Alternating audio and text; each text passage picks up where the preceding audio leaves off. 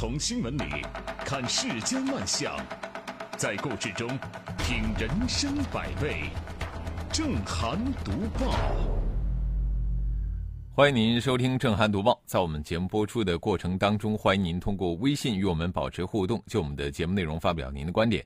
微信公众号您可以搜索 zhdb 八零零加关注，也欢迎您使用喜马拉雅和蜻蜓 FM APP 搜索正涵读报，关注我们的节目。好，来说今天的头条。据媒体报道，近日，美国老牌的石油公司海湾石油在国内的首个加油站在广州越秀区开业。该加油站开业当天的价格比两桶油低了每升一块六，呃，充值三千得三千三百九十九元，折合每升汽油是五块二毛六，比我们的指导价要低了两块四。此外呢，还有免费洗车和实际价值将近两千元的赠品，啊，虽然这只是开业当天的促销价格，之后也恢复了原价，但是在国内油价高企的当下，如此大的福利，啊，似乎还是让我们消费者啊看到了用上低价油的希望。这个加油站向外资开放，是我们国家扩大对外开放政策的又一大利好。去年呢。石油下游环节的销售领域已经完全对外资开放了。那么，在政策的驱动下，多家实力雄厚的外资加油站摩拳擦掌，意欲加大在中国的投资力度。壳牌、BP 等石油公司都在布局新的加油站。美国最大的石油公司埃克森美孚、德国的石油巨头巴斯夫集团最近都与广东省签署了一百亿美元的项目投资。那么，在这样的语境下，海湾石油公司。第一个加油站落户在广州，并且在促销活动中大幅度让利，让消费者看到了未来打破垄断、降低油价的曙光。不过呀，就目前来看，这个外资加油站的规模还是太小了啊，发展到数千家、上万家，那还需要很长的时间。而数据显示，截止到去年年底，全国加油站的数量约十万座。那中石油呢是二点二万座，占比百分之二十一点三八；中石化三点一万座，占比百分之三十一点六一。长期来看啊，油价受制于未来的这个油价定价权，而油价定价权呢又取决于加油站所占有的市场规模。那么短期内呢，外资和民营加油站很难能打破目前两桶油的这个垄断格局。市场竞争主体的多样化。给予了消费者更多的选择权，这也必然会带来激烈的竞争，而随之而来的可能就是油价的降低。消费者用脚投票，也能够倒逼国有石油公司提升他们的经营理念，增强服务意识。外资老牌石油公司首个加油站落户广州，在当前逆全球化思潮的背景下，体现出中国仍是外商投资的热土，而继续为。外资企业、民营企业创造一视同仁、公平竞争的环境，坚定不移的深化改革、扩大开放，打破市场垄断格局，让咱们老百姓在市场的竞争中得利，让企业在市场的竞争中激发出活力，是我们社会良性发展的根本要义。由郑涵创作并演播的长篇小说《闪回》，已经在蜻蜓 FM 上线。欢迎登录蜻蜓 FM，搜索“闪回”，关注收听。折合每升汽油五块二毛六。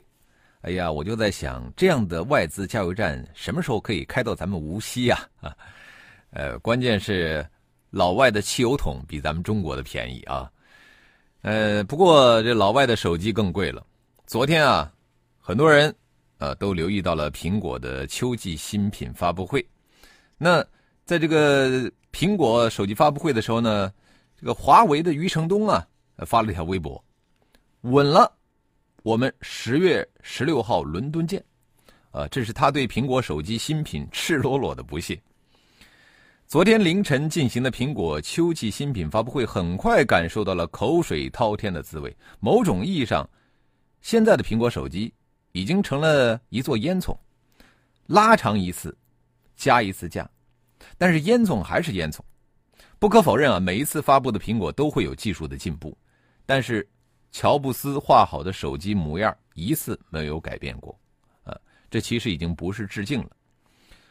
现在的苹果稳赢的只有性能，其他的如快充、续航、拍照、通信、易用性等等方面全部落后。然后一万左右的价格，一位网友的点评击中了很多人，包括果粉的内心。果粉面临纠结。谁会一而再、再而三为一个创新驱动明显弱化的产品买单呢？苹果不是不能被赶下神坛，但前提是你真的努力了吗？啊，这就怪不得别人了。今年二季度，华为手机的出货量第一次超过了苹果，这是一个信号啊，足以令下个月华为的伦敦会独家亢奋。曾几何时，我们的国产手机深受洋品牌的压制。而华为等一批国货的逐步崛起，扭转了这个局面。根据最新的 IDC 数据显示，目前呢，在中国市场，智能手机的排名分别是华为、OPPO、vivo、小米啊这几个厂商依然坚挺，第五名是苹果，那份额现在还不到百分之十。曾经的手机霸主三星，那份额就更可怜了，现在只有百分之零点八了。而就在同一天，还有一条新闻引发了关注。呃，近日有传言称华为将被国资收购，啊，对此呢，华为予以否认。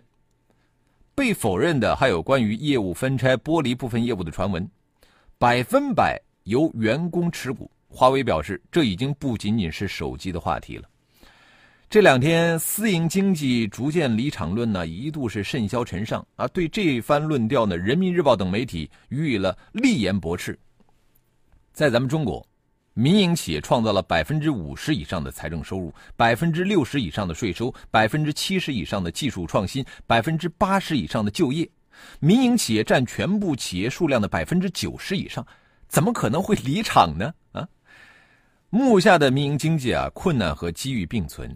政策层面对民营企业的包容和支持，是民营企业闯过险滩与豪强掰手腕的不变动力。华为与苹果暗中角力的战况。足以说明很多问题啊！这份肆意的自信呢，也足以抵御各种流言蜚语和陈词滥调。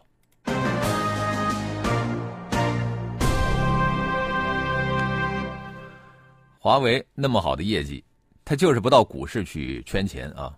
而咱们的 A 股里边好多公司啊，他们不拼业绩啊，拼什么呢？就拼各种云山雾罩的资本手段，目的啊，就是为了圈更多的钱。我们又一次见到了上市公司巨资收购自媒体的新闻。九月十一号，利欧集团披露，拟以现金收购苏州孟家百分之七十五的股权，交易金额二十三点四亿。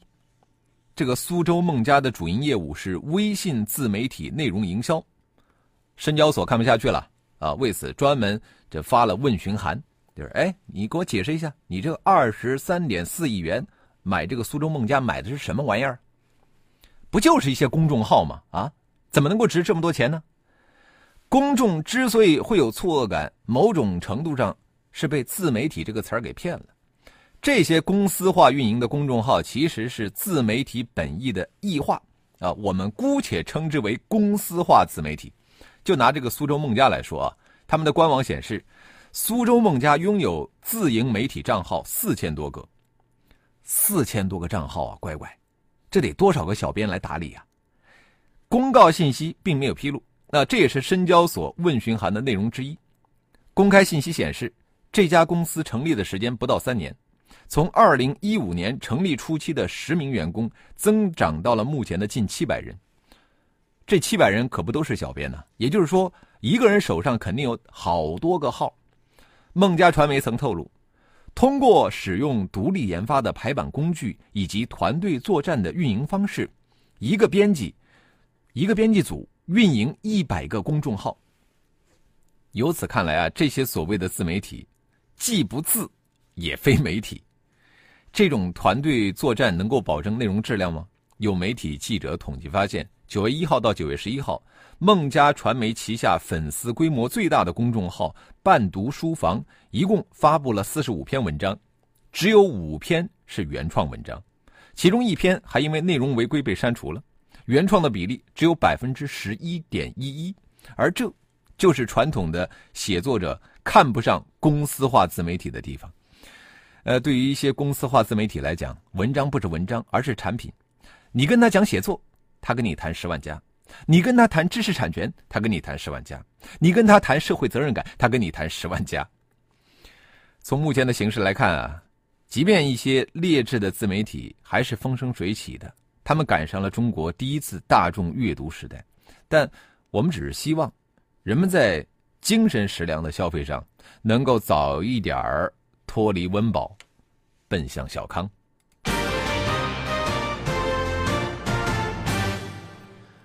上交所、深交所现在的监管明显严格起来了啊啊，这是好事儿啊。那学校的老师监管，现在好像是越来越松，老师都不敢管学生了啊？为什么呢？近日，中国青年报社社会调查中心联合问卷网对两千零二名受访者进行了一项调查，显示，百分之七十七点九的受访者支持教师用适当的方式管理学生，私下批评、适适度的当众批评和通知家长是受访者接受度比较高的。老师管学生的方式。参与本次调查的受访者当中，百分之七十三点六的受访者是中小学生家长，百分之二十六点四的受访者是其他人。受访者中，一线城市居民占百分之二十九点九，二线城市居民占百分之四十三点八。呃，有超过八成的受访者支持教师用适当方式管学生。能给教师增加管学生的底气吗？我觉得很难。因为这存在两方面的问题啊。第一个，什么叫适当？谁来判断适不适当？再就是，八成受访者，这是以家长为主赞成，可还有两成的受访者，就连用合适的方式管学生，他们都不赞成。而从近年来因为老师管学生引发的家校冲突来看，恰恰就是这少数家长胡搅蛮缠。教育部门和学校方面呢，为了息事宁人，就对教师进行处罚。这就导致了老师不敢也不愿意去管学生。怎么让这两成的家长接受教师对学生的管理，是落实教师对学生的适当批评权、管理权的关键。对学生的不良行为习惯需要防微杜渐，及时的加以引导。我们国家中小学的校园欺凌问题近来是日益严重，国家呢也已经认识到这个问题，并且进行治理，而要起到治理效果。必须解决学校的日常管理问题，让教师能够做一名严师，在教育职权范畴内能够更好的教育管理学生，必须让他们清晰的知道合适批评的尺度以及无适度批评的后顾之忧。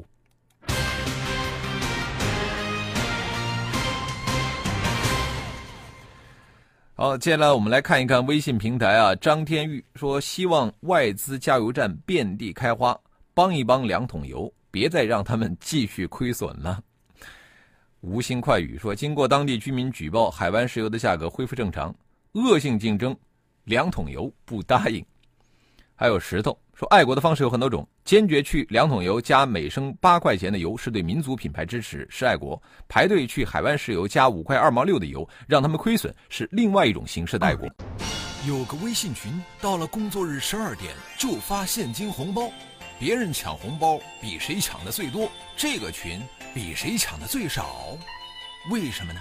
其中当然有玄妙。参与勿忘我书香无锡公益活动就是这么好玩。微信公众号搜索 zhdp 八零零加关注，加入郑涵听友微信群，让我们一起来抢红包吧！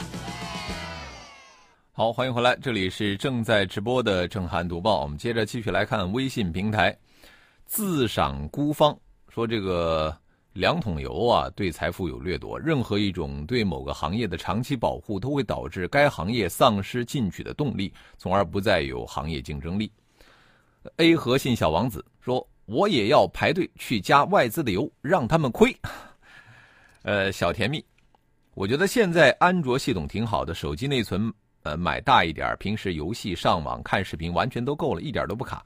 呃，我还用 Mate 十 Pro 用一年多了，一点问题没有。嗯，可乐说看了苹果新机，只想说苹果太欺负人了，往年的高配版弄成今年的低配版。配置下降，价格升高，还美其名曰廉价版，感觉被愚弄了，不爽。水晶庄主。他说：“只能说苹果公司乐观的估计了国人的收入增长速度。现在是经济寒冬，快餐面和榨菜热销，苹果还没有嗅出味道来。”好，我们也欢迎更多的朋友可以就我们的节目内容来发表您的观点。我们的微信公众号您可以搜索 zhdb 八零零加关注。呃，我们继续来读报。据媒体报道，在二零一七年十月二十二号晚上，曾任四川广安市政协常委。广安市广安区人民政府副区长的李某，被她的男朋友林某袭击后重伤入院抢救。当月二十七号，李某因为颅脑重度损伤抢救无效死亡。据了解，广安市中级人民法院将于二零一八年九月二十一号开庭审理此案。这个李某年仅四十一岁，当上了副区长，享受正处级待遇。据了解，他工作能力突出。知情人回忆，他工作很有一套。就这样的一个女强人，在仕途上顺风顺水，在情感生活上却被一个恶棍牵着鼻子走，直到死在家庭暴力之下。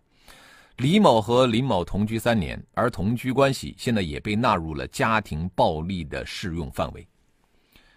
李某的男朋友林某有家暴史。他至少离过两次婚，两任妻子都被其长期家暴，最终忍无可忍离婚。但是这个林某呢，非常善于包装，他把自己包装成了一个慈善家。据李某的生前好友透露，林某是以无耻的非法手段逼迫李某和他确认的恋爱关系。对于受害者来说，真的是应该勇于维权，奋力挣脱家暴魔爪，而相关部门、受害者的亲友以及全社会。都应该积极的帮助家暴受害者摆脱家庭暴力的伤害，对家暴说不，不能等到酿成悲剧以后追悔莫及。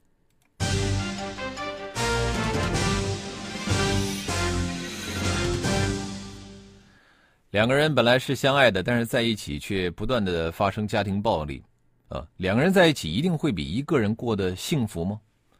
我想每个人都会有自己的答案。日前啊，舆论场上再次出现了对年轻人懒婚现象的讨论，批评者有之，但同情之理解者也不在少数。中国青年报也发文指出，稳稳的幸福要等一等。呃，之所以说相关讨论再次出现啊，实在是因为这是一个常热的话题，但也是一个争执许久难以得出标准答案的问题。根据民政部发布的数据，二零一七年。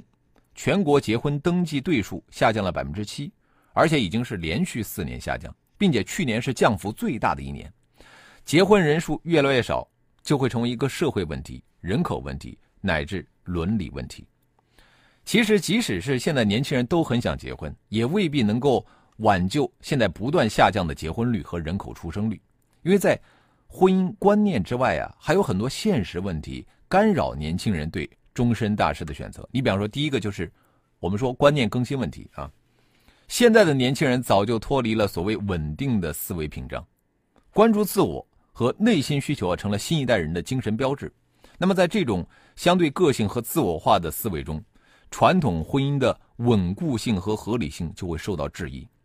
既然婚姻没有给个人带来幸福，那么为什么我还要结婚呢？第二个则则是生存压力的问题。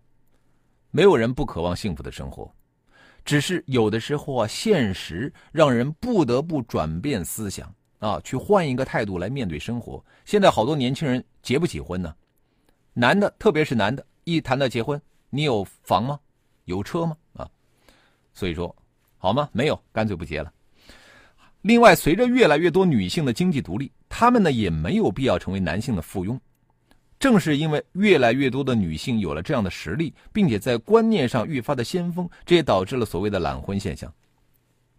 每个时代都有自己的婚姻伦理观念，其实我们没有必要对各种新的观念大惊小怪，我们要考虑到其中也存在贴标签的思维和媒体的推波助澜的因素。回到现实问题中去找到解决答案，根据自己的实际情况来做出判断，其实是最合理的。至于他人呢，真的。没必要品头论足。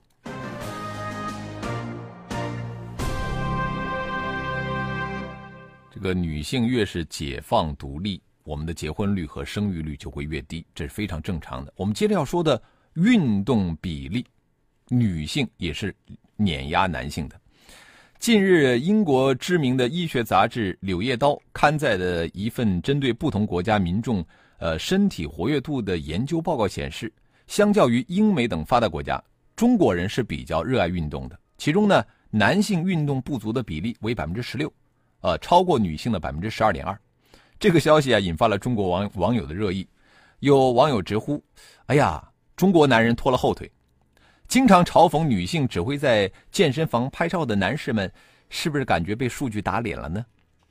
应该说，这个调查其实比较符合人们的日常印象啊。比方说，中国女性比较勤快，家庭事业一肩挑，那么自然的这个活动量就大。可能较真儿的听众会说：“哎，你这个家务劳动和体育运动是两码事儿啊。”男主外女主内的这个家庭模式相当普遍，那么这就导致了中国的家庭主妇们的运动量会相对不足。那么，为什么中国女性的运动量却大于男性呢？有网友说，这是广场舞大妈直接拉高了中国女性的这个运动量的平均线，这个很有道理。另外一个更具指标意义的样本来自城市的白领族啊，因为他们现在呢，呃，在这个不管是商业文化还是这个女性外表的要求，呃，女性更积极塑身了，那呃，他们会变得更自信、更健康，啊，相对于男性，这个上班搬砖、下班打游戏几乎成了常态，所以说在各个年龄段，女性碾压男性也就非常容易理解了。但是这份调查结果可能会让大老爷们们感到压力，呃，但是换一个角度。其实运动量多少跟人均寿命是没有多大关系的。同样，根据《柳叶刀》的调查，乌干达是世界上最热爱运动的国家，但是他们的人均寿命还不到六十岁。锻炼身体虽好，但是也要根据个人的情况量力而行。